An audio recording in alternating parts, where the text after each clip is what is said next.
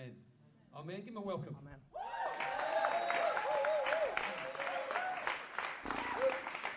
Okay. Is it working? Okay, good. Um, so, thanks for that introduction, Steph. Uh, I've got a lot to live up to now. um, so, today I'm going to be talking, uh, we're going to be looking at uh, how words matter. And uh, I thought I'd start with a story. Dave Mance uh, advised me that I should say something that would put everyone at ease, right? So, I'm going to start with a story. Um, I learned last year how words matter in quite a uh, yeah, quite a scarring way. Um, as many of you will know, um, this time last year I was really, really ill. I went to Mozambique um, about two years ago, and, and I, I had the injections beforehand, and I took the malaria pills for the first week or so. Uh, but then I was like, yeah, I don't need it. And, and I don't need to do things like drink bottled water. Uh, I can just drink what the locals drink because they're fine, and I don't need to avoid things like stagnant water, you know, because it's probably fine. Turned out wasn't fine, and I got really, really, really, really ill. And I came back to England and, um, and I, I, got better for a little bit. Um, and then my health kind of deteriorated, and, and, and it's a long story, but I, I gradually got better. Over the course of last year, I had to go to the doctor a lot, um, probably on a weekly basis. Um, and these are the kind of doctor's visits um, that you and your clothes part ways right? Yeah, everyone knows that kind of doctor's visit, right? And it's, it's, uh, it's one of those things that few of us really get used to. You know, it, it's, it's quite awkward.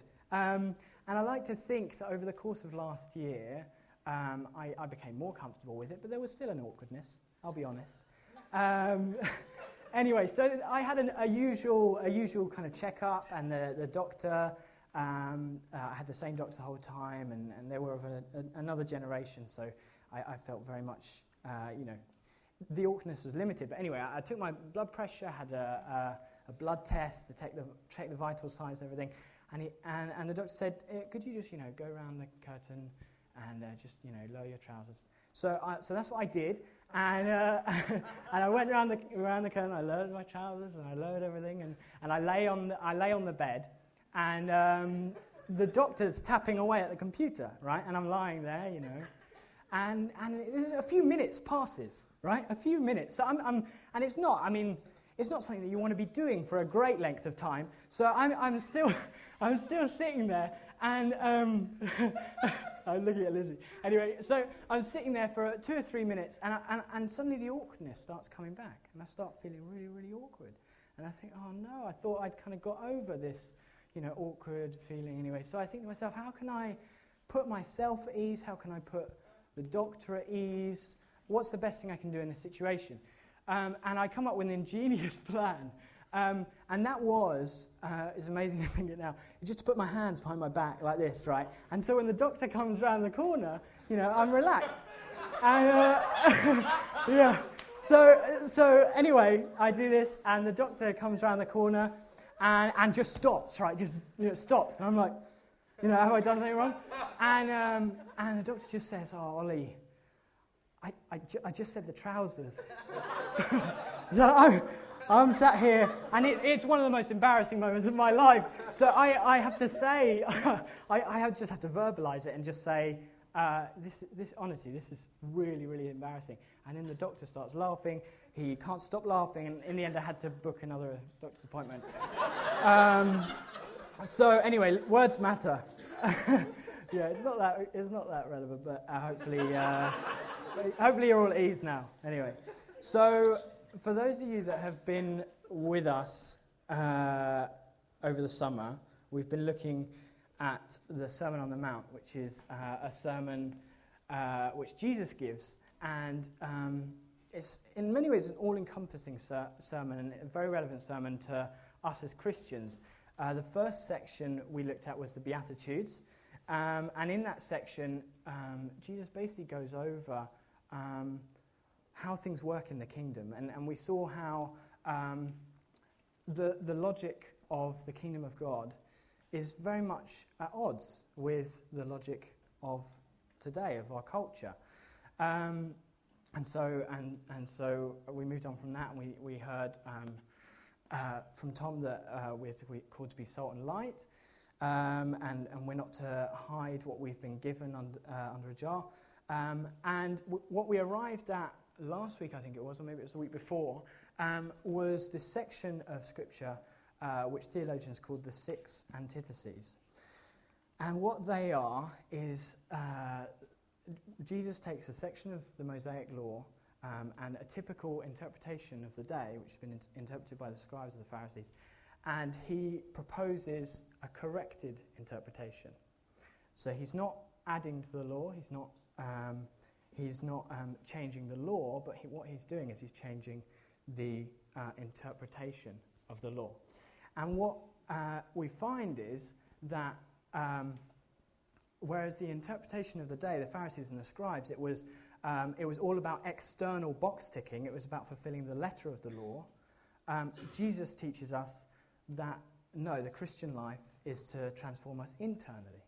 It, is, uh, it changes the inside of us, and that affects the, our external action, action. So it's not about ticking a load of boxes, it's rather about being transformed, and then we live out a life which, uh, which is a godly life. So we've heard that murderers, um, God isn't only concerned with murderers, um, but He's also concerned with people that get angry and people that harbour unforgiveness and people that do things, things that we all do in our heart, um, that in very, very few cases leads to acts of physical violence, but they are nonetheless hugely destructive. We've seen how God is not only concerned with those who commit adultery, but He's also concerned with the lustful look. He's concerned with those who commit adultery in our hearts. And, and what we're going to be looking at today is our speech. And, and that's kind of a weird one in that speech, if you think about it, is a very external thing. you know, it takes a very short length of time for it to get from here to here to here, right? Which is why this is quite nerve wracking. But, um, but so it, it is, in a sense, quite different, but, but actually, hopefully, I can, uh, I can show you that actually it's about how we're transformed internally and how the honesty in our speech needs to be played is played out as a result of that transformation. So if we can all take our Bibles, we're going to be looking at Matthew 5, verse 33 to 37. And I'll read it. Um,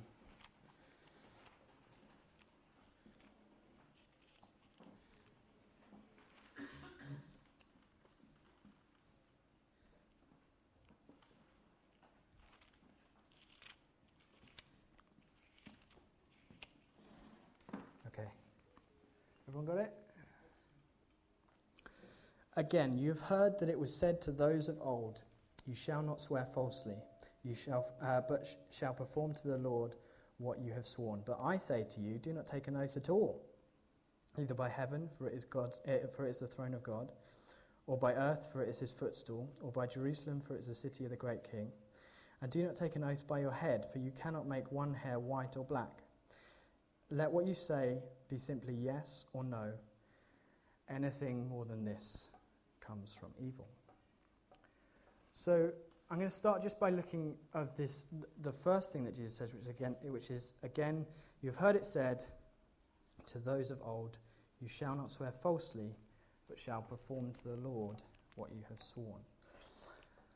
Um, first thing to note about that quote is that it's not a direct quote from any one passage of Scripture, it's rather an interpretation. It's, uh, it's lumping together of, of lots of verses. Um, so it's taken primarily from Exodus 20, verse 7, which is uh, the third commandment do not take the Lord's name in vain. But it's also taken from Leviticus 19, verse 12, which says, You shall not swear by my name falsely, and so profane the name of God, I am the Lord. Numbers 30, if a man vows a vow to the Lord or swears an oath, to bind himself by a pledge, he shall not break his word. And Deuteronomy, Deuteronomy 23 If you make a vow to the Lord uh, your God, you shall not delay fulfilling it. And there are other verses in the Bible. So, um, so it isn't a direct quote, but it is a fairly accurate um, summary of what the law says. Um, basically, what it's saying is if you're going to say something in the presence of the Lord, you better do it. Right? And that's not a very controversial idea. if you think about it. I mean, doing things that you say that you're going to do is a fairly, you know, it's a fairly universal virtue. I mean, even if you took out the name of the Lord, you said to most atheists, should you do what you say? And they, they, most people would say yes. I mean, have you met anyone that would say, oh yeah, I really believe in lying? It doesn't really work like that. Or I really, you know, I really admire people that go against their word. That's not how it works.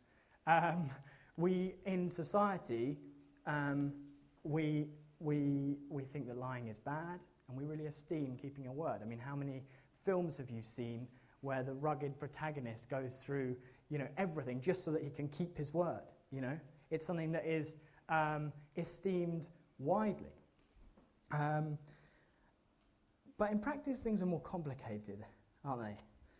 Um, I mean, th- what's the most common public vow that we make?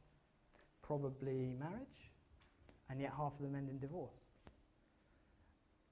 Take it uh, perhaps down a notch. Lying, dece- lying and deception society is rife. I mean, we've, we've just had a uh, phone hacking scandal where they're deceiving, lying, deceiving, uh, manipulating to get behind people's backs so that they can reveal lies that people. I mean, it's just a web of lies, right? And then before that, we had the expenses scandal where people are claiming, uh, claiming money for things that they didn't need or perhaps even they didn't even, uh, they didn't even buy. They're just claiming money. It's just lying. And even common day to day truthfulness, when truthfulness is required, times it seems okay to tell a white lie, doesn't it?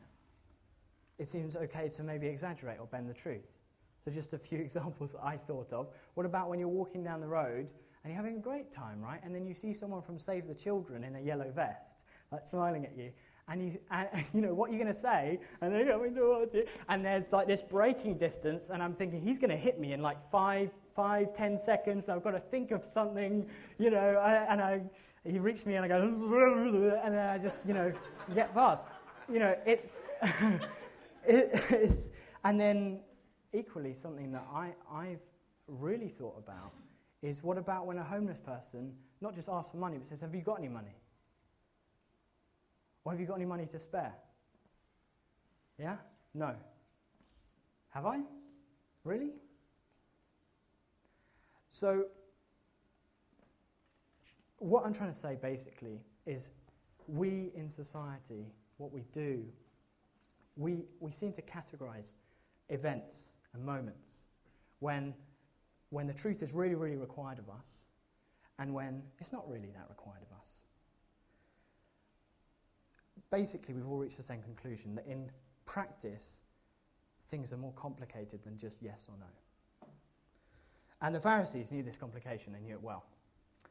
In their characteristically legal fashion, um, they looked to the law and thought, how can I devise a way in which I'm still justified by what the law says, right? The law seems to be saying I've got to be honest in all situations, but that's kind of difficult, right?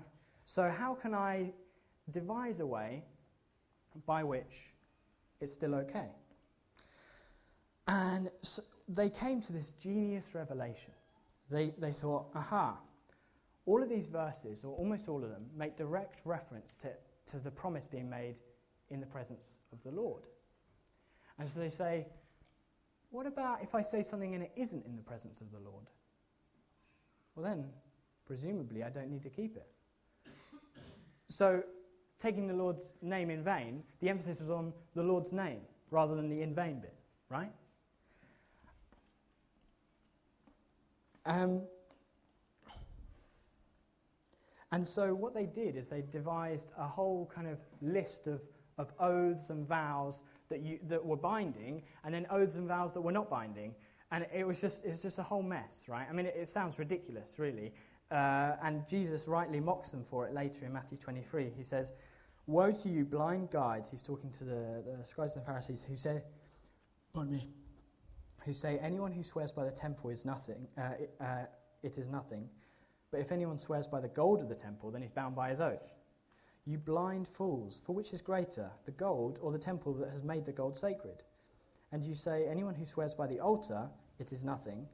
But if anyone swears by the gift that is on the altar, then he's bound by his oaths. You blind men.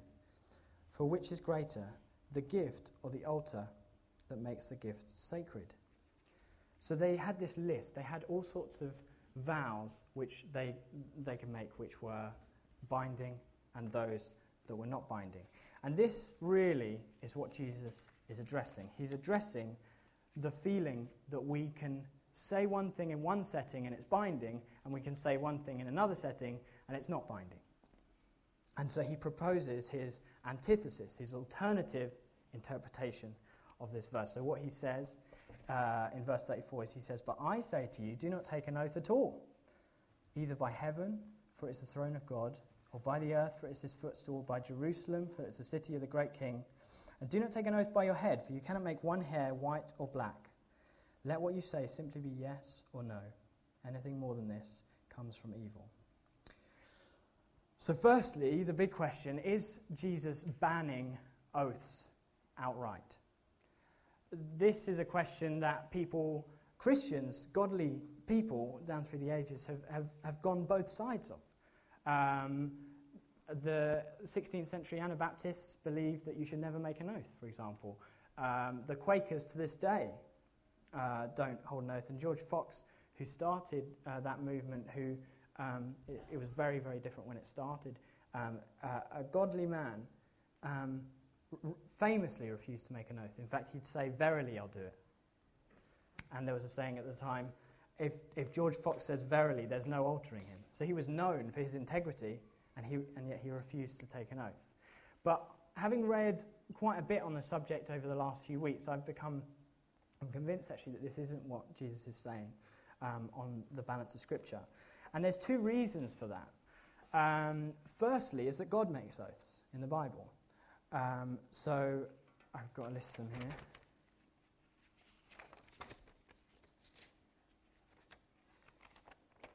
So when Abraham, uh, no, that's the other one. so in Genesis 22, he says, By myself I have sworn, says the Lord because you have done this, I, I have not withheld uh, and have not withheld your son, your only son. I will surely bless you. This is Isaac. Um, and I will surely multiply your offspring as the stars of heaven and as the sand of the seashore. Um, in Genesis 9, he promises Noah that he's no longer going to flood the earth. Um, even Jesus in Matthew 26, when he responds to the high priest, he's being questioned under oath. Um, so it seems that um, God is setting a fairly bad example if we're never to make an oath. And of course, God doesn't set bad examples. Secondly, um, is that godly people make oaths. So, Abraham, when he sent his servant to find a wife for him in Genesis 24, he asked for an oath. Joseph asked for an oath from his brothers in Genesis 50. Jonathan asks for an oath and gets it from David in 1 Samuel 20. And Paul asked for an oath on, on more than one occasion um, uh, not ask for an oath, he, he swears as a way of building up faith in the people he's writing to. So, so if we are to make oaths, then why is Jesus saying, do not take an oath at all? I believe um, that what he was addressing was, a, was something that had been forgotten about the spirit of the law and the meanings of oaths themselves and that is that everything we say is in the presence of the Lord. When we make an oath, we're merely reminding ourselves of something which is the truth the whole time. And, and that is the purpose of, of, of an oath. It is to, is to remind yourself and everyone around you of how solemn our words are. God is always with us. We're indwelt by His Spirit, and He's the Spirit of truth, so we can't lie. We mustn't lie. I, I heard it put like this Giving an oath matters because not all words are true. But if all your words are true, then giving an oath doesn't matter. What Jesus is saying is that we should conduct ourselves in a way that the oath made to assure everyone of your credibility is no longer necessary because everyone already knows that you're credible, right? There's a famous story of uh, Winston Churchill when he met with Roosevelt um, in the Second World War and they had a meeting about how the US and the UK were going to fight together in Casablanca. And at the end of the meeting, Churchill said uh, publicly, um, I imagine it was at a press conference or whatever they had in those days, he said publicly that he was prepared to put in a treaty what they had agreed. And Roosevelt turned to Churchill and he said, No, thank you. Your word is enough. And Churchill said, right up until his death, that, that was one of the greatest honours he had received from anyone. And how many honours did uh, Churchill receive? Probably quite a few. So the Pharisees thought that if God wasn't involved in the matter, then it didn't, it didn't really matter. If God wasn't involved in what you were saying, then it wasn't really binding. But what Jesus is saying is you can't compartmentalize your life. He's Lord of everything, He purchased everything. There isn't a word which I say here that uh, He doesn't own. He owns everything, and everything we do is in the presence of Him because we are a temple of His Holy Spirit. So, how is this relevant to us in our daily lives? I think it's hugely, hugely relevant um, in three ways. Firstly, and probably most obviously, it's relevant in just simple speech, simple truths. I was speaking earlier about how we lie out of convenience to get ourselves out of a sticky situation or, or out of an awkward moment. So we've got fundraisers walking down the street. If we lie, that's serious. Or, um, for example, if a friend's trying on, uh, you know, I don't know, skin tight plastic trousers, and, and you're like, you know, yeah, it's great. That's serious. We, we, we can't, we can't, you know, we, we've got to have integrity. I remember Adam, I think, I don't know whether he's here, he told something which really, really inspired me um, a month or so ago.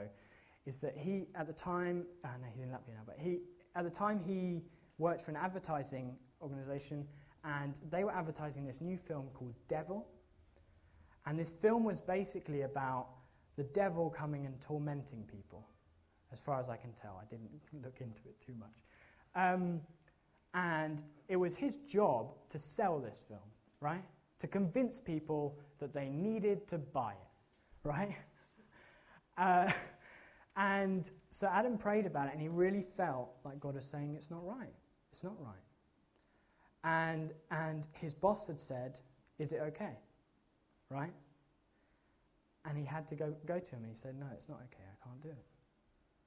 And I remember speaking to him, I think it was right before he, he, he went in to tell his boss, and he said, I could lose my job, but it's worth it.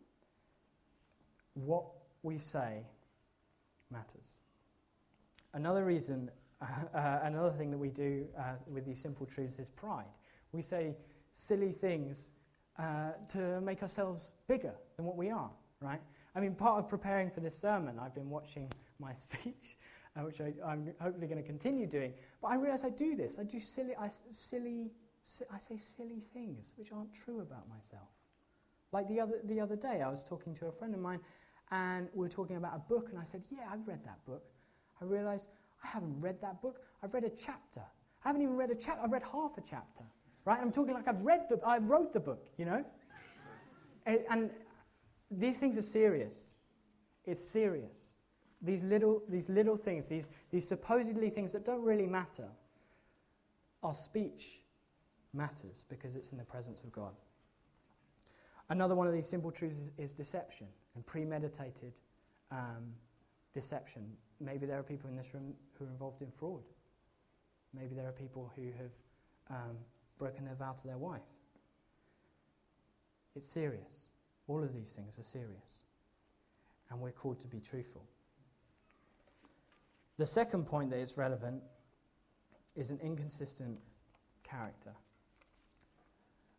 It's almost a cliche to preach about um, living one life on Sunday and living a different life during the week. Um, but Jesus calls us to have integrity. When we say yes to Jesus on Sunday, we're supposed to say yes to Jesus on Monday as well, and Tuesday and Thursday and Friday and all of the days. Right? It, it's serious. It's serious. We've got to have integrity. A consistent character doesn't gossip. Is your yes to one person a no round, their, round the side of their back? Gossip, I heard it said, is a cancer in the church, and it's true. It grows from within. It's in our midst. It's ourselves eating away at ourselves, and it, it kills us. And the third point where it's relevant to us is reliability. And this is huge. This is really, really huge. Um, I've gotten written here. It's more than the maybe button on a Facebook event, right? Um, no, I'm not going to rant on about that.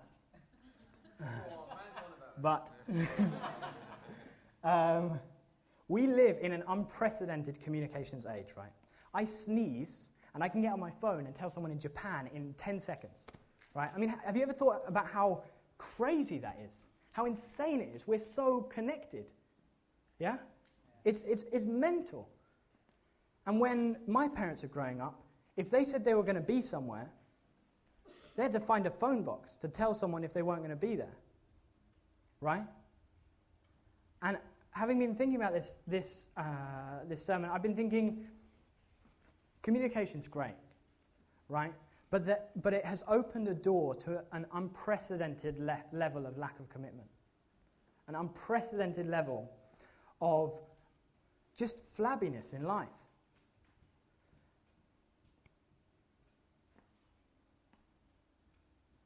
If we can't stand firm by our commitment to the rota on Sunday, how are we going to stand firm when we're you know, really challenged to stand up for what we believe in? These things are serious. I was reading yesterday about Polycarp, who was a 20th century, uh, 20, uh, second century Christian bishop. And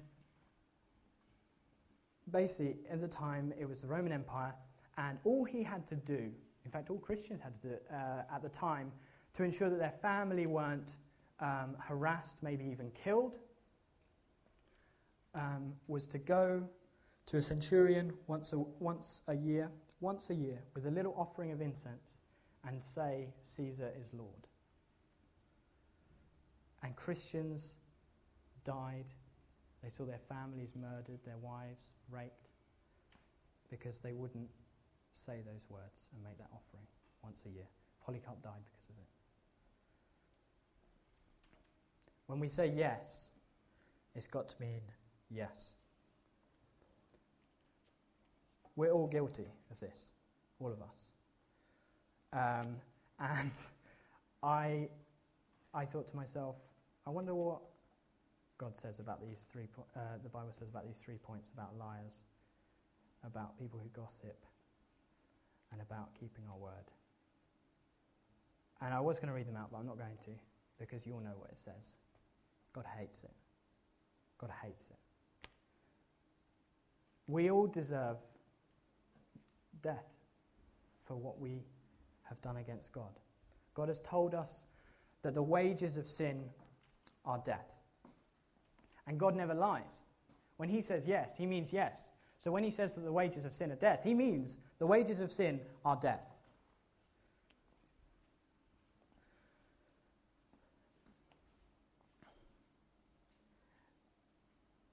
And yet, he sent his son. He sent his son Jesus into, into this world to take for us that punishment that was meant for us. In Isaiah 53, written hundreds of years before Jesus was even born. It says that he, that's Jesus, was wounded for our transgressions, he was crushed for our iniquities. Upon him was the chastisement that brought us peace, and by his stripes we are healed. When Jesus went to that cross, he was blameless. He had no sin in him. It said there was no guile in his mouth. And he was the perfect sac- sacrifice.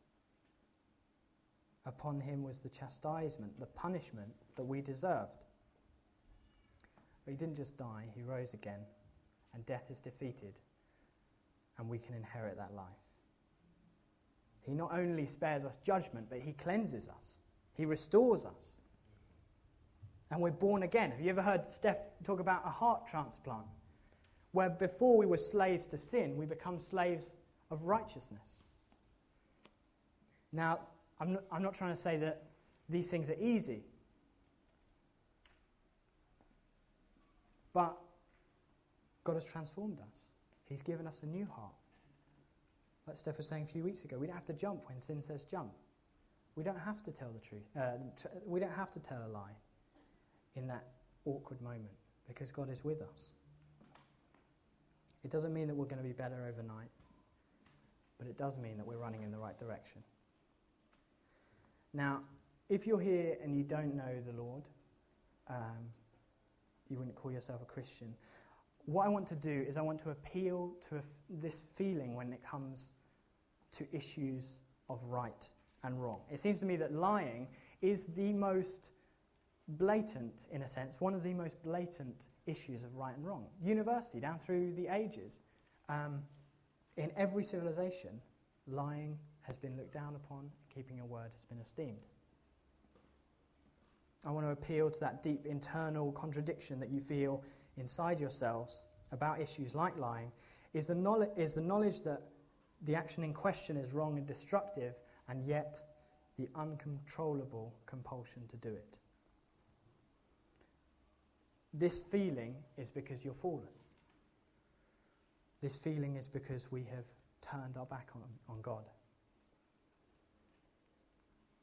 Now, we can't earn a place at his table.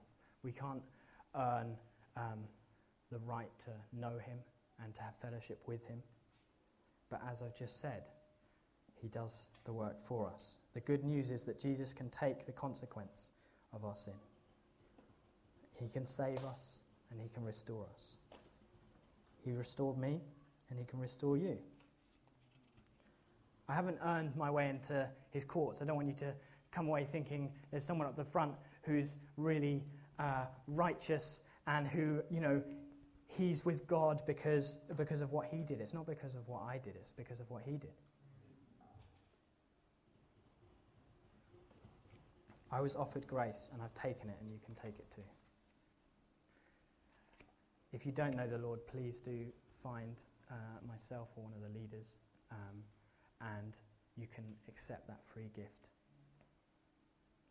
Christians, what should we take from this? Firstly, we need to paint an honest picture of our King. We're ambassadors of Christ. We're called to be holy as He is holy. Lloyd Jones says, We claim that we are walking through this world in fellowship with Him and with His Son, and that we are indwelt by His Holy Spirit. Very well. Grieve, what, grieve not the Holy Spirit. See, we claim to be imitators of Christ, but how does his image fare when we lie? When we break our word, when we gossip? What picture are we painting of our King? The Bible says that he's the Spirit of truth and that there's no lie in him and that his word's unchanging. Brennan Manning famously said, The greatest single cause of atheism in the world today is Christians, or those who call themselves Christians, who acknowledge Jesus with their lips walk out the door and deny him by their lifestyle. That is what an unbelieving world simply finds unbelievable. In 1 John 2, it says, Whoever says he abides in him ought to walk in the same ways that he walked. We're called to be holy as he is holy. We're called to be honest as he was honest. We're called to say yes and mean it like he meant it, and say no and mean it like he meant it. The second point that we take from this is that if we lie, we're lying about who we are. We have to be true to who we are. We're a new creation. Our, we've been purchased. Where we had a heart of stone, we have a heart of flesh. I heard, I heard uh, in a sermon just the other week, it said Christian growth isn't about becoming what you're not, it's about becoming increasingly what you are. This is what we are. This has been purchased for us. This is the life that we have. We don't have to um, say yes and mean something else. We don't have to gossip. We don't have to lie. We don't have to divide. It's not who we are. And if we realize who we are, we can start acting in it. Our response to this message shouldn't be sin focused, guilt ridden life. Instead, it should be an insistence that we are sons of the King. We're new creations. We're no longer slaves to sin, but to righteousness. Our hearts have been reoriented to Christ. That internal transformation has to manifest itself externally, and it will. Practically, um, I just want to end on a really practical note because I, I like practical things. Um, uh, we had a family meeting a few, a few months ago about twos and threes and getting into, I think we're calling them fight clubs. And basically, the idea of this is you get into a group of two, and three, uh, two or three people and you're just honest with them. You're just honest. That's basically, you just get in a room and you just tell them the truth about where you're at, right? And um, this isn't a new, new idea. James 5 says, Therefore, confess your sins to one another, pray with one another that you might be healed. Prayer of a righteous man has great power. Bringing things into the light, in particular in this issue of, of lies and deception and, and a double life, if you like, brings clarity and it brings healing. Uh, I think I was trying to think of a good example of this. I don't know whether it is, so bear with me. But um, I'm trying to. My my brother, uh, when he was younger, he really loved the Manic Street Preachers, but he and so he'd listen to Manic Street Preachers over and over and over and over and over and over and over and over again, and so he knew all the words to every song in this one album, and uh, oh, I think it was, it was something like this, and and um, but he's not the type of person to sing aloud, right? Uh, he's just he's just not like that. He's like singing in the shower. He's not just not that kind of person. But one day I heard him singing the song "You, uh, you Stole the Song from My Heart," and he, he, he sang it. You put that stuff in my eye, right? See, he heard it, and it was never corrected because he never said it aloud. And so he thought everything about the song was the song was about something completely different. It was about a terrible, you know, eye injury. Um, and likewise with our lives. If we keep things inside, keep them to ourselves, in particular in this area of lies and deception, then we grow at a weird angle.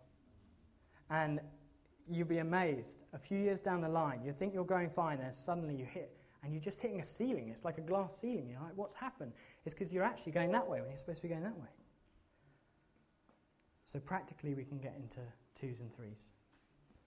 And just finally, I just want to encourage you that we're under God's grace, that He loves us and that He's merciful, and that this is, this is a call to be honest outwardly, but also be honest with ourselves and with God, and how we can't do it on our own and we need His strength. Let's honour God with our lives and our words. Let our yeses be yes and our no be no, because Anything more than that comes from evil. I've got to say.